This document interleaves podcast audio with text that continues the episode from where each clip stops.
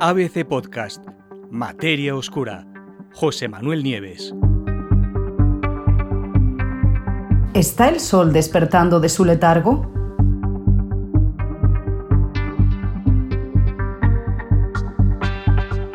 El sol nos dio la vida y el sol nos la quitará. El mismo planeta en el que habitamos, la Tierra, se formó, igual que el resto de los planetas del sistema solar, a partir de los materiales sobrantes de la formación del propio Sol. Y eh, por eso existimos gracias, gracias al Sol. Y a medida que el Sol, como estrella que es, vaya evolucionando en sus distintas fases, pues va a llegar un momento en que termine con nosotros, porque se va a hinchar en forma de gigante roja, probablemente se trague a la Tierra, y si no se la traga, desde luego la achicharrará por completo. Pero eso sucederá en un futuro lejano. Mientras tanto estamos aquí, estamos vivos, estamos disfrutando de nuestro Sol cada día, pero eh, es muy importante comprender cómo se regula, cómo funciona la actividad solar, porque de ella depende toda nuestra existencia, depende absolutamente todo. Los científicos, durante los últimos años, han empezado a comprender la mecánica que rige esta actividad solar, que es vital absolutamente para nosotros, ¿no? Y la han dividido en ciclos, ahora os contaré, ciclos que son de once años. Bueno, pues el, en septiembre, hace apenas unos meses, la NASA y la Oficina Nacional de Administración Oceánica y Atmosférica de los Estados Unidos, la NOAA, que es la agencia que se ocupa de todos los fenómenos meteorológicos, tanto en la Tierra como espaciales, bueno, pues anunciaron oficialmente que en diciembre, en diciembre del diecinueve, ya había empezado, se podría decir que ya había comenzado oficialmente el ciclo solar número veinticinco. El anterior ciclo, el veinticuatro, se caracterizó por su escasa actividad. Fue un ciclo muy débil, con muy poca actividad solar. De hecho, ha sido uno de los cuatro ciclos más débiles de todos los que se han registrado hasta el momento. Y, por supuesto, y desde luego, ha sido el menos activo del último siglo. Bueno, pues los expertos de la NASA y de la NOAA vaticinaron, como os digo, que el ciclo veinticinco, que había comenzado, y que además sería muy similar al anterior, es decir, también sería igual de débil. Ha pasado un año, y ahora otro equipo de investigadores, estos del Centro Nacional de Investigación Atmosférica, de, también de los Estados Unidos y también muy prestigiosos, bueno, pues con contradicho, contradicen directamente y, op- y, y oposición frontal a las predicciones oficiales. Y lo que dicen es que este ciclo veinticinco que acabamos de empezar no solo no va a ser débil, sino que va a ser o podría convertirse en uno de los más activos de los que se tienen noticia hasta ahora. ¿Qué es un ciclo solar? Como seguramente sabréis, cada ciclo solar tiene una duración de once años. Durante ese tiempo, el número de manchas, esas manchas oscuras que se originan, que están en la superficie solar y donde se originan las tormentas y las llamaradas que pueden afectar a la Tierra, bueno, pues alcanzan un punto máximo y después descienden hasta un punto mínimo para volver a empezar con el ciclo siguiente. Sí, pero la actividad del Sol solo se monitoriza científicamente desde el año mil setecientos cincuenta y cinco.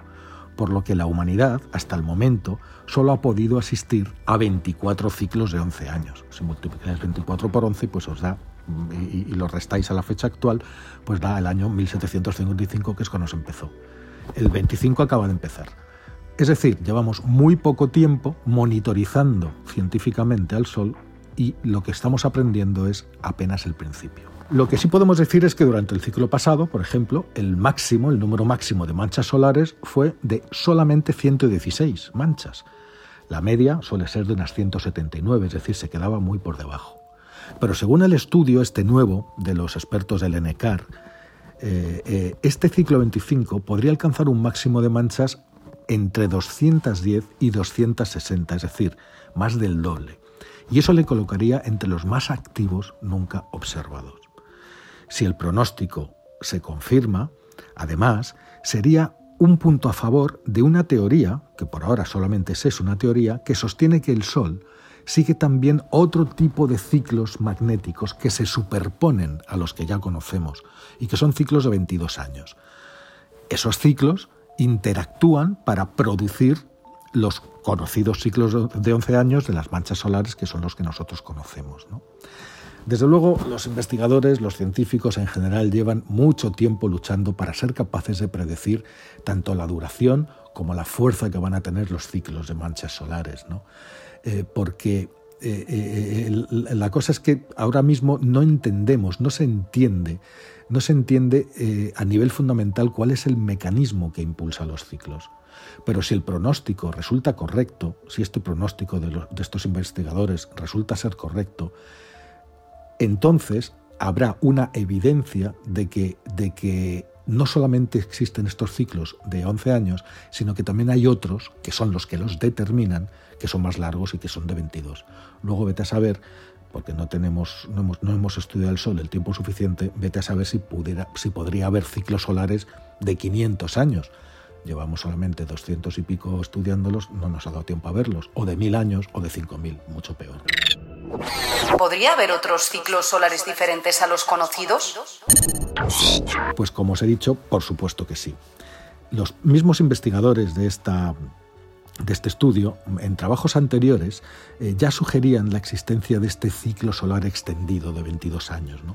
Y se basaban en unos efímeros parpadeos en luz ultravioleta que aparecen en la atmósfera solar y que se van moviendo desde las latitudes más altas, cerca de los polos solares, hasta el ecuador, y lo hacen en periodos aproximadamente de unos veinte años. A medida que van cruzando las latitudes medias hacia el ecuador, de, acercándose al ecuador solar, pues esos puntos brillantes coinciden con la aparición de la actividad de las manchas solares, es decir, están íntimamente relacionados. Los científicos, ¿qué es lo que piensan? Pues creen que esos puntos brillantes son los que marcan el viaje de las bandas del campo magnético que envuelven al Sol. Cuando esas bandas de los hemisferios norte, desde cerca del polo norte y desde cerca del polo sur, que tienen campos magnéticos de carga opuesta, se van acercando al ecuador y se encuentran allí, lo que hacen es que se aniquilan mutuamente, porque tienen cargas opuestas. Y eso lleva a lo que se conoce como un, un evento de terminación. Eso es lo que se conoce como un terminador. Pues bien, para los científicos, estos terminadores son marcadores cruciales en el reloj de veintidós años del Sol, en ese ciclo. ¿Por qué? Porque señalan el final de un ciclo magnético junto con su, su correspondiente ciclo de manchas solares y actúan como un disparador para que empiece el siguiente ciclo magnético. ¿Qué es lo que sucede? Que al mismo tiempo que las bandas, que, que un conjunto de estas bandas magnéticas que van en el hemisferio norte van de norte a sur y en el hemisferio sur van de sur a norte para encontrarse en el ecuador, bueno, pues al mismo tiempo que un conjunto de estas bandas con cargas opuestas se encuentran aproximadamente a la mitad de su, de su, de su migración, pues un segundo conjunto ya aparece en las altitudes altas y empieza también a bajar. Estas bandas, es decir, es como si fueran bajando bandas y cuando, y cuando una está a punto de llegar ya aparecen las otras, ¿no? Este, esto sucede a un ritmo constante prácticamente de once años, ¿vale? Que resulta que coincide con el ciclo solar. Pero a veces se ralentizan a medida que cruzan las latitudes medias y eso es lo que parece ser que debilita al ciclo siguiente, la fuerza que va a tener el ciclo solar siguiente. Os puede parecer un poco confuso, pero no lo es. ¿Qué hallaron los científicos? Bueno, pues los científicos lo que hicieron fue revisar el registro de doscientos setenta años de observaciones, es decir, todas las observa- observaciones científicas que se tienen desde mil setecientos cincuenta y cinco de eventos de terminación, de terminadores, de esto que os he contado antes. Eh, y de lo que se dieron cuenta es que cuanto más largo es el tiempo que transcurre entre dos terminadores, más débil resulta el ciclo siguiente. Y, al revés, cuanto más corto es el tiempo que transcurre entre terminadores, os recuerdo, son los puntos en el ecuador donde las ondas magnéticas que vienen del, del norte a sur se juntan con las que vienen del sur al norte, ahí es donde se produce el evento de terminación, bueno, pues cuanto más corto sea el tiempo entre dos terminadores, más fuerte será el siguiente ciclo solar. En el pasado, esta correlación ha sido muy difícil de ver para los científicos. ¿Por qué?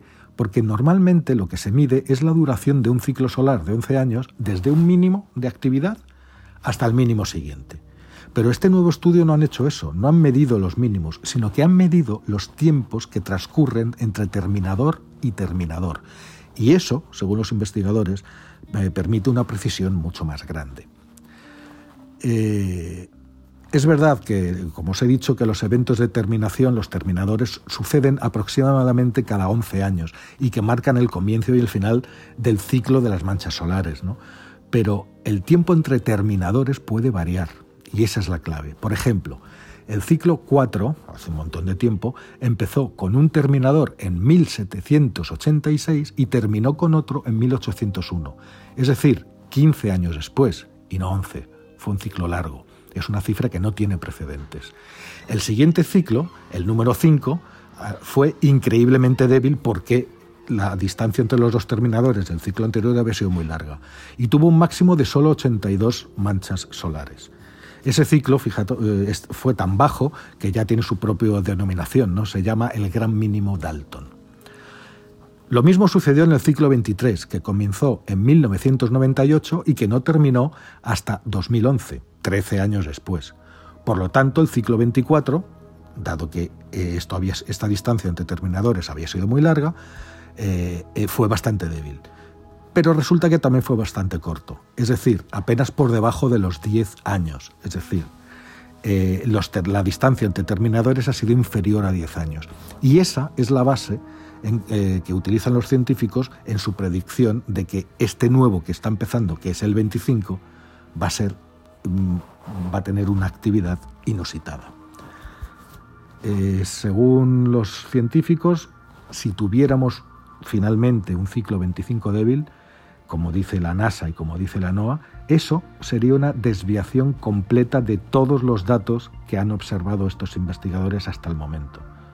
Si tienen razón, es muy posible que en los próximos años los veamos marcados por enormes tormentas y llamaradas solares, tormentas y llamaradas de gran intensidad, algunas de las cuales podrían golpear la Tierra con fuerza y causar grandes daños en redes eléctricas y de comunicaciones. Sabemos que el peligro de una tormenta solar es precisamente, al ser eh, emisiones magnéticas, pues todo lo que funcione con electromagnetismo se vería afectado. Y una gran tormenta solar que impactara la Tierra sí, podría significar, podría significar el corte de todas las comunicaciones, los sistemas de telecomunicaciones, los satélites, los G P S, la navegación, la electricidad, las centrales eléctricas, en fin, un caos absoluto.